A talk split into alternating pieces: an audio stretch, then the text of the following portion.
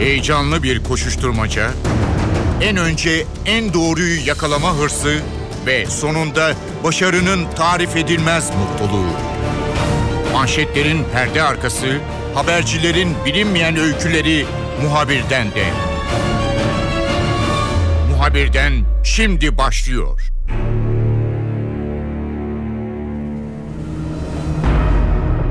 Muhabirden de bu hafta konumuz gazetecilerin çatışma bölgelerindeki çalışma koşulları olacak. IŞİD elinde uzun süredir bulundurduğu Amerikalı gazeteciyi başını keserek öldürdü ve bütün dünyada bu görüntüleri dehşet içinde izledi. Suriye'de iç karışıklık yaşandığı zaman Türk gazeteciler de hem şimdi Kuzey Irak'ta olduğu gibi hem de Suriye'de geçmişte yaşandığı gibi çatışma bölgelerinde görev yaptılar ve bazı Türk gazeteciler de kaçırıldı. Bu isimlerin en önemlisi Milliyet Gazetesi foto muhabiri Bünyamin Aygün. Bünyamin tam 40 gün boyunca esir edildi, gözaltına tutuldu ve daha sonra da bir takım görüşmeler sonrasında serbest bırakıldı. Bünyamin bizimle olacak, notlarını paylaşacak. Muhabirden başlıyor, ben Kemal Yurteri.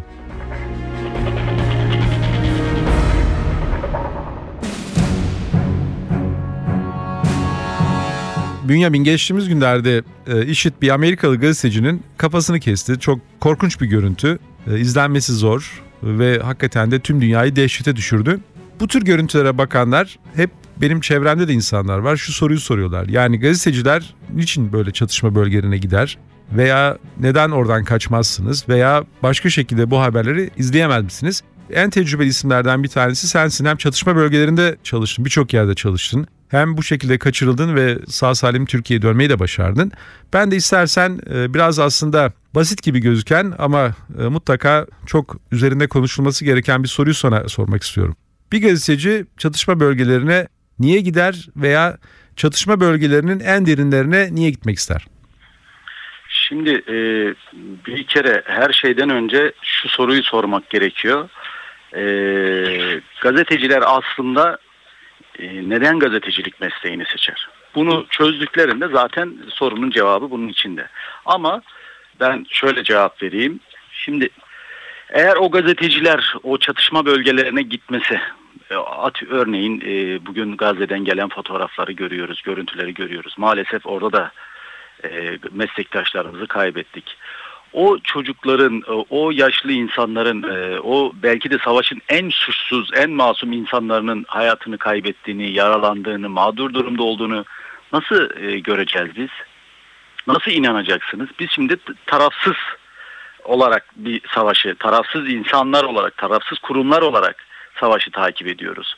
Oradan gelen görüntülere bu fake'tir, bu e, savaşan tarafların e, düzmecesi ya da ne derler montajı diye kabul edilmez. Ama e, atıyorum e, İngiliz bir gazeteci Gazze'ye giderse oradan gönderdiği görüntü, fotoğraf e, ya da ses kaydı e, doğrudur, doğru kabul edilir. Doğru da kabul edilmesi gerekir.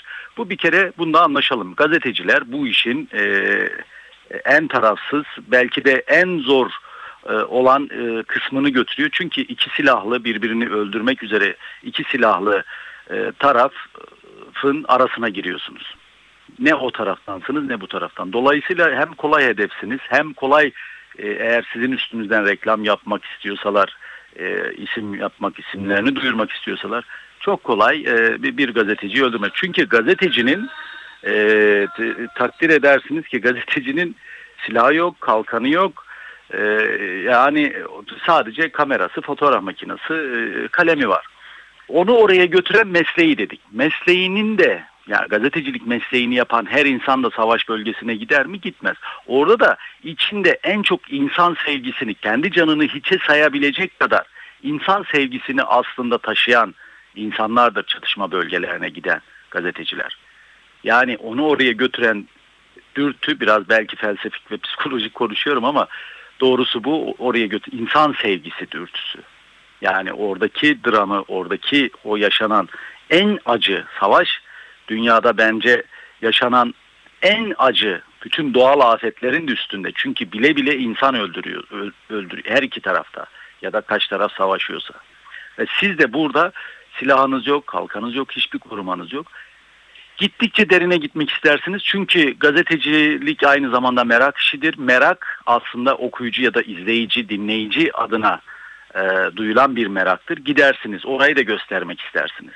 Canınızı hiçe sayarak. Çünkü bilirsiniz ki kazara da olsa kasıtlı olmasa da düşen bir bomba, e, uçan bir mermi size isabet edebilir. Ve kötü niyetli insanlar sizin üstünüzden reklam yapmak isteyen, adını duyurmak isteyen, pazarlık yapmak isteyen insanlar sizi kaçırıp pazarlık malzemesi yapabilir. Ya da işte bu Amerikalı e, meslektaşımızda çok e, böyle dehşet içinde izlediğimiz o görüntülerde gördüğümüz gibi yani çok e, dilim varmıyor söylemeye öyle e, bir, bir şekilde kafanız e, bedeninizden ayrılabilir. Orada benim dikkatimi çeken bir şey vardı. Kafasını kestikten sonra sırtına koyuyorlar ama yan tarafta bir terlik var. Yani e, orada iki yıl kalmış ama iki yıl e, bizim e, artık unuttuğumuz o plastik, lastik terlik dediğimiz terliklerle orada iki yılını yaşamını sürdürmüş. Bir de o iki yılı düşünmek lazım. O iki yıl açısından bakmak lazım olaya. Acaba nasıl dipsiz kuyularda kaldı? Kendini nasıl dipsiz karanlık kuyularda hissetti? Günlerce, geceler doğup geçmek bilmeyen bir türlü saniyeler, dakikalar, saatler nasıl hissetti? İki yıl nasıl geçti onun için? Belki ölüm, dilim varmıyor bunu söylemeye ama kurtuluştu o meslektaşımız için. Tabii ki ölüm, öldürülme şekli kabul edilemez asla. Çok kötü, çok hunharca. hunharca. Ama savaşın gerçeği bu. Yani oraya gidince zaten siz e, ölümü göze alarak gidiyorsunuz. Ama böyle bir şeyde açıkçası hiçbir meslektaşımız beklemez. Hiçbir meslektaşımız e, ben yakalanırım ve e, esir alınabilirim ve bu esaretin sonunda da öldürülebilirim. Bence bu sonu hiçbir e, gazeteci beklemez ama maalesef bu da var. Çok üzücü, e, çok e, böyle iç acıtıcı günlerdir üç, üçüncü gün bugün biz e, onu tanıyan birkaç e, foto muhabiri gazete gazeteci olarak e, hala e, toparlamış değiliz ki ben zaten onun oradan o iki yıl boyunca orada e, esir kaldığı 500 küsür gün boyunca neler çektiğini çok iyi tahmin ediyorum. İnanın onlar da hiç öyle kolay değildi. Yani IŞİD'in elinde olmak, IŞİD e, zaten e, şeye esire çok kötü muamele eden bir şey değil. Öldürmesinin haricinde normal zamanlarda, normal şartlarda çok ağır ve kötü muamele etmez. Namaz kıldır, abdestini aldır, yemeğine falan dikkat eder ama yalnız kalmak, o karanlıkta gözünüz bağlı, eliniz bağlı kalmak kolay bir şey değil. Gazeteciler için şu da denilir. Neden oraya giriyorsunuz? Neden giriyorsunuz? Aslındaki amacınız ne? Evet mesela casusluk suçla en büyük suçlama da biliyorsunuz casusluk suçlamasıdır. Tamam da e, o bölgeye giden insanlar e, casuslar gazeteci e, şeyinde kisvesi altında gidebilir de yani şoför olarak da gidebilir doktor olarak da çok daha kolay gidebilir yardım e, e, kuruluşlarından gitmiş elemanlar gibi de çok daha kolay gidebilir bu maalesef olabilir. Ama bizim casus olmadığımız yani gazetecilerin casus olmadığı, casus olamayacağı zaten geçmişte yaptığı işlerden e, de bellidir, ortadadır. Orada e, casuslar bile e, gazeteciler kadar gözü kara bir şekilde o o kadar derine dalmazlar. Oraya gitmeden de o savaşın, afetin, yaşanan dramın e, gerçek yüzünü insanlığa gösteremezsiniz. Sınırdan da takip edebilirsiniz, uzaktan da takip edebilirsiniz ama asla oraya gitmeden, orayı görmeden, siz görmeden, siz hissetmeden, yaşamadan bunu e, savaşın tarafı olmayan, belki o savaşı durdurabilecek pozisyonda olan insanlara anlatamazsınız. Bünyamin merak ettiğim konulardan bir tanesi şu. Belki de dinleyenler de bu sorunun yanıtını merak ediyordur. Şimdi e, gazeteci arkadaşlar ben e, bu İran-Irak döneminden beri e, biraz takip ederim. Evet. Arkadaşlarla konuşurum veya e, bazı yerlerde farklı zamanlarda bulundum çalışma koşulları e, genelde bizim e, gazeteci arkadaşların çalışma koşullarını biraz sinemalardan veya filmlerdeki bir takım hikayelerden yola çıkarak insanlar sanki e, tahmin ediyorlar. Yani böyle hani çok dehşetengiz bir takım ilişkilerle veya bir takım operasyonlarla bir, bir yere giren gazeteciler veya işte bazılarında bir takım bir koruma ordusuyla gezen gazeteciler, bazılarında bir başka grubun koruması altındaki gazeteciler gibi algılıyorlar. E, oysa o bölgelerde e, ya etrafınızdaki gazeteci arkadaşlarla beraber çalışırsınız. Böyle ne koruma vardır ne de başka bir şey vardır veya size kimsenin sahip çıkma ihtimali neredeyse yoktur. Sen 40 gün e, göz altında e, kaldın veya tutuklu oldun veya esir alındın. Yani bütün kavramlar senin için geçerli. Süreden baktığım zaman bunu anlayabiliyoruz uzun bir süreden dolayı. Şimdi orada sahada nasıl çalışır bir savaş bölgesinde, çatışma bölgesinde gazeteci? Biraz da onu bize anlatabilir misin? Şimdi e, dünyadaki belli başlı birkaç kuruluşun haricinde şimdi filmler çekiliyor. Evet özellikle Amerikan filmleri vesaire. Bunlar belli başlı birkaç isim vermeyeceğim birkaç kuruluş üzerinden e, evet koruma ordusuyla giderler. Yanında mutlaka emekli asker vardır vesaire komandosu vardır vesaire. Bunlar bir kere filmlerde var. Bir de birkaç kuruluşta var sadece. Onlar da zaten savaşta bu dünyanın en önde gelen e, İngiliz ve Amerikan menşeli kuruluşlar savaşta zaten en önde en iyi haberi veren değildir. En çarpıcı haberi veren değildir. Her zaman en çarpıcı haber, haberi küçük ve orta ölçekli ajanslar, televizyonlar, gazeteler verir e, savaşlarda. Çünkü onlar risk etmezler. Çalışanlarını risk etmezler. Bir kere savaş bölgesine girmeden Avrupa'da, Batı'da e, savaş sigortası diye bir şey var. Yani savaş sigortasıyla sigortalanırsınız. Başınıza bir şey geldiğinde de tazminatınız onun üzerinden olur. Ama bu Türkiye ve dünyanın birçok ülkesi için geçerli değil.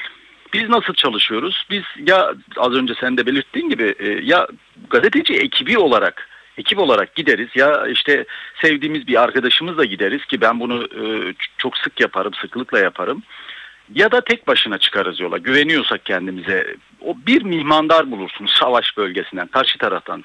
Yani e, güvenmek zorundasınız. Güvenmek zorunda olduğunuz birisinin e, mihmandarlığında gidersiniz. Ama o sizi nereye kadar götürecek? Örneğin ben en son Bayırbucak Yayla Dağ'dan Bayırbucak köylerine girdiğimde mihmandarım beni 10 kilometre sonra bıraktı. Benim görevim buraya kadar dedi ve hiç dilini e, şeyini bilmediğim bir insanın eline bıraktı. Bu seni e, işte şu noktaya götürecek, seni alacak olan noktaya. Giderken bir kelime konuşmadı. Nereye götürüyor, nasıl götürüyor artık ondan sonra Allah'a emanet. Geri dönemiyorum. Yani yapılacak bir şey yok. Savaş meydan, savaş ortamı. Geri dönemiyorum. Geri dönsem tek başına e, bütün gruplar Suriye'de şu anda birden çok grup e, çatıştığı için bütün grupların eline geçebilir ve kendini dost senin ülkenle dost bir grubun eline geçsen bile kendini anlatamazsın. Tek başına ne işin var? Dolayısıyla e, böyle Allah'a emanet zor şartlarda gideriz ve mesela çelik yelek, çelik yeleği, e, çelik miğferi biz o e, bareti, kaskı biz sınırda e, kullanırız. Savaşın içine girdiğinde çelik yelekle giremezsin. Birincisi hareket kabiliyetini kısıtlar. Hareket edemezsin fotoğraf çünkü 24 saat onu çıkarmaman gerekir. E, ikincisi çelik yeleğin her zaman iştah kabartır. Bunu e, çok uzman e, savaş muhabirleri de söyler. Asla ve katiyen çelik yelek, çelik miğfer. Yani sizin üstünüzde e, göz olmasın. Çünkü iştah kabartır ve kötü niyetli insanlar onları almak için sizi kolaylıkla savaş bölgesinde öldürebilir. Ya da en azından yaralayabilir. Bünyamin şunu söyleyebilir miyiz? Yani belki de meslektaş arkadaşlara da önemli bir ipucu vermiş olalım. Eğer çatışma bölgesine gidecekseniz üzerinizde pahalı ayakkabılar, çok kaliteli ayakkabı, çok kaliteli kıyafet e, ve çok büyük paralar verip de sizi e, koruyacağını düşündüğünüz çelik yelekler ve en sağlamından e, bir e, kask almayın çünkü tamamen e, bunlar biraz ganimet gibi gözükür ve iyi bir ayakkabı bile sizin öldürmeniz evet. için bir gerekçe evet, olabilir diyebilir miyiz? Çok doğru, çok doğru tespit. Çok doğru. Ayağınızdaki ayakkabı için bile ki benim ayakkabılarımı da aldılar ama ben zaten esirdim. Yani e, ayakkabıyı yani her şeyimi gözlüklerimi de aldılar. Ama şuna bakmak lazım. O ayakkabınız için sizi belki bir gece boğazlayacak dost diye düşündüğünüz e, bir e, gruplar da yapabilir. Ayakkabınız için. Gerçekten savaş bölgesinde hiçbir şey yok. Ve artık orada insan öldürmek özellikle Suriye gibi bugünkü Irak gibi bölgelerde insan öldürmek bir tavuğu kesmekten daha kolay. Bakın bunun altını çizerek söylüyorum. Suriye ve Irak gibi bölgelerde Afrika'nın bazı şu anda hala savaşın devam ettiği bazı bölgelerinde insan öldürmek bir tavuğu öldürmekten daha kolay. O kadar basitsiniz yani bir tavuk canı kadar canınız var. Ha şey gibi işte bugün Gazze'de mesela İsrail şey orada böyle bir şey yaşamazsın. Çünkü Gazze halkı gazetecilere müthiş hangi ırktan dilden Türk Türklere özellikle sempati besliyor ama Gazze halkı e, gazetecileri e, koruyor adeta. Çünkü seslerini o şekilde duyurmaya duyurmaya çalıştıklarını, duyurabildiklerini düşünüyorlar. İsrail ise gazetecileri vurmamakta e, dikkat ediyor, dikkatli davranıyor. Dolayısıyla orada işiniz biraz daha kolay olabilir. Ama bir bombaya sizin çelik yeleğiniz, çelik miğferiniz yani yakınınıza düşecek bir bombaya hiçbir şey et, e, yani bir pek bir karı olmaz. Basit şarapnel ve küçük e, çelik mermilerden sizi koruyabilir. Küçük çaplı mermilerden. O da onu da söyleyeyim. O yüzden boşuna onun ağırlığını çekmeye gerek yok demeyeyim ama hakikaten de çok büyük ağırlık ve iştahka vardır. Dolayısıyla e, o bölgeye giderken pahalı fotoğraf makinamız, kameramız bunlar artık yapılacak bir şey yok ama onları da elimizden geldiği kadar gizlememiz gerekiyor. Kıyafetlerimiz bile bölgeye uygun olmalı. Savaş bölgesinde meslektaşlarımıza benim daha önceden de söylediğim gibi bu e, gazeteciler cemiyetinin seminerlerinde çatışma bölgelerinde e, nasıl habercilik yapılmalı diye kendi anlattığım tuzağa kendim düştüm. Yani e, Suriye'de esir düşmeden iki ay önceki bir seminerde ya da bir ay önceki seminerde en büyük korkum korkusuzluğum dedim. Yani kork korkmamak aslında sizin için çok büyük tehlike. Korkmuyorsanız tehlikeye gidiyorsunuz demektir. Korkacaksınız. Her şeyden korkacaksınız. Her şeyden şüpheleneceksiniz. Ee, canınız küçük yani küçücük bir tehlike hissederseniz de girmeyeceksiniz. Girmemeniz gerekiyor.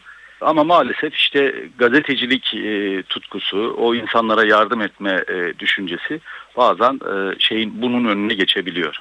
Bünyamin bir aralar özellikle televizyon muhabirlerinin bir problemi vardı.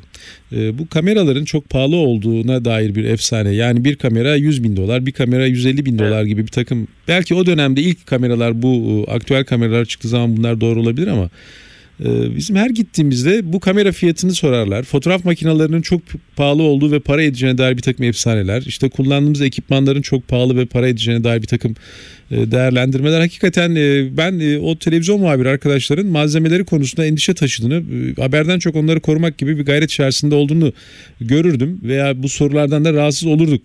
Orada yani bu çatı Suriye'de veya işte şimdi Irak'ta olabilir, Kuzey İran herhangi bir yerinde.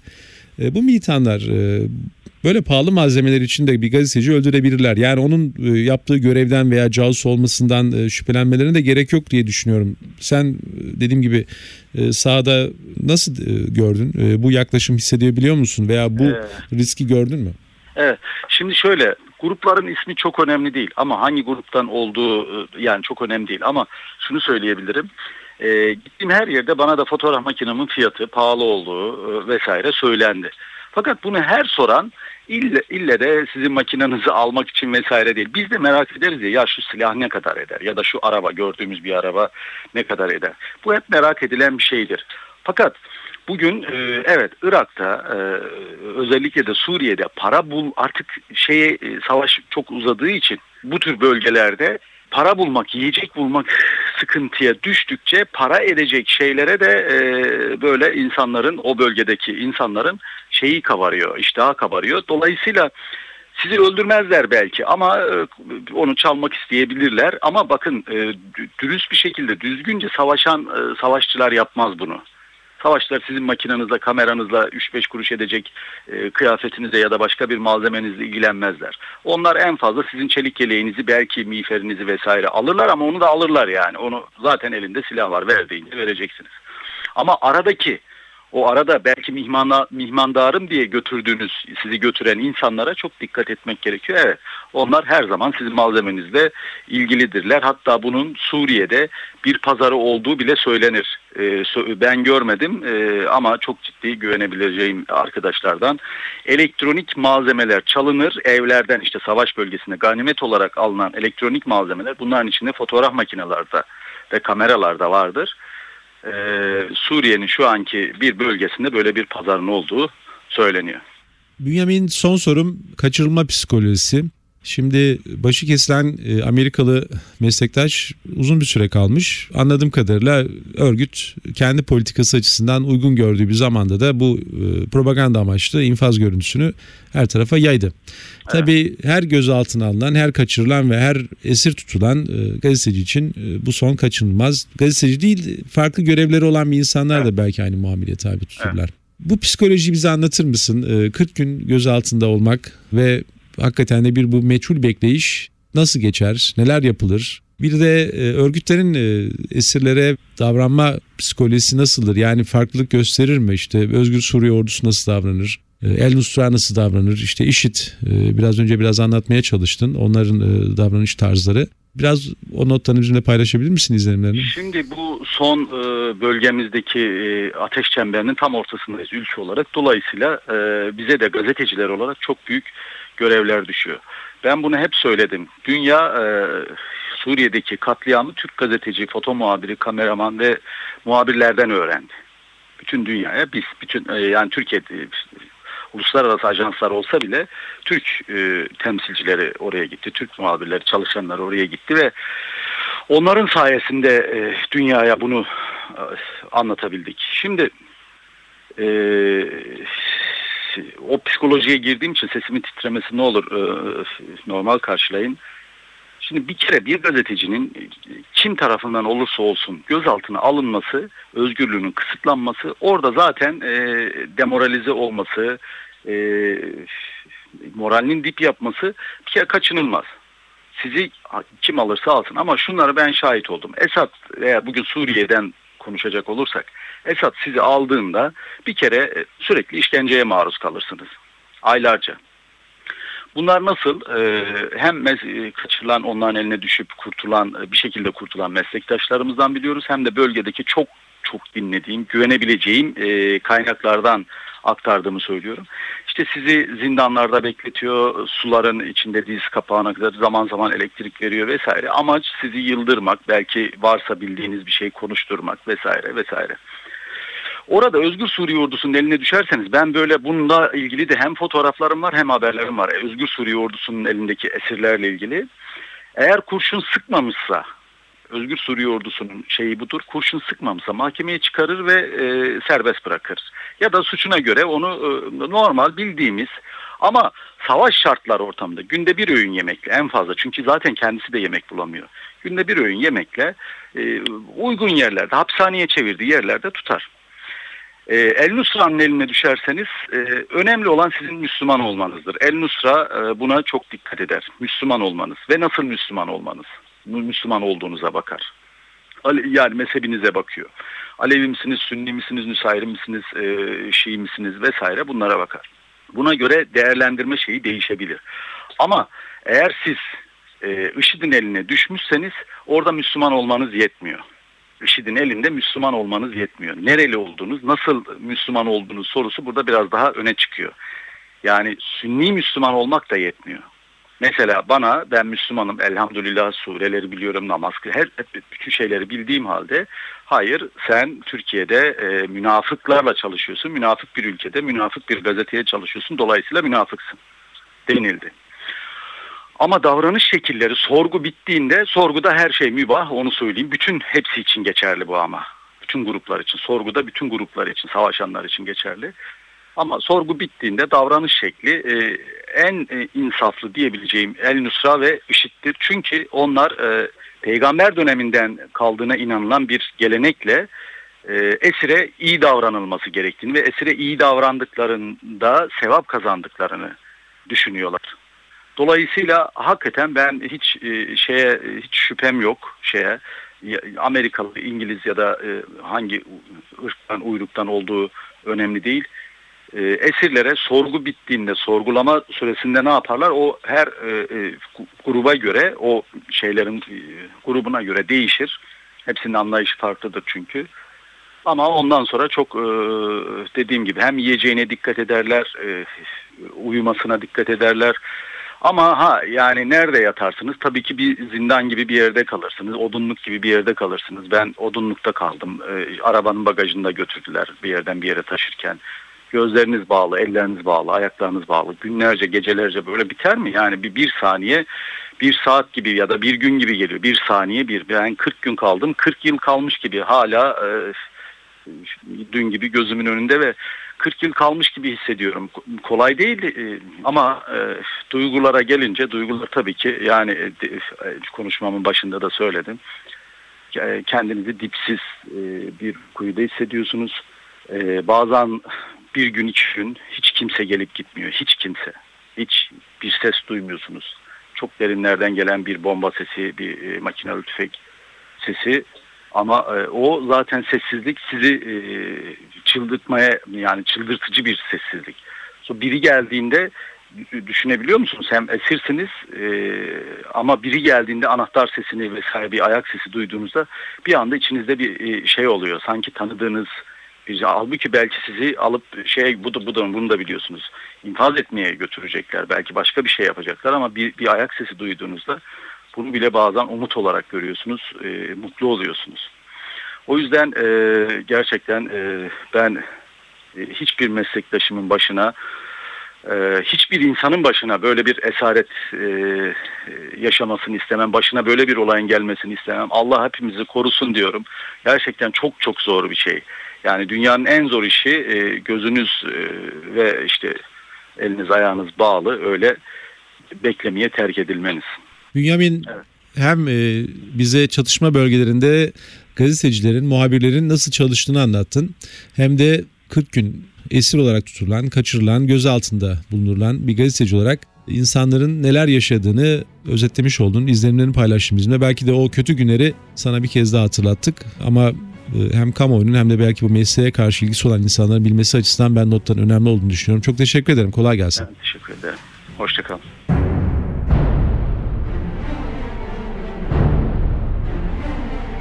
Muhabirden de bu hafta Milliyet Gazetesi foto muhabiri Bünyamin Aygün bizimle oldu. Bünyamin hem çatışma bölgelerinde gazetecilerin çalışma koşullarını bize aktardı hem de esir tutulmanın gözaltında bulunmanın ne anlama geldiğini, insanı nasıl etkilediğini bize aktardı. Ben Kemal Yurteri muhabirden de yeniden görüşmek üzere hoşçakalın. Haber için değil de haberin hikayesi için şimdi onlara kulak verme zamanı. Muhabirden NTV Radyo'da.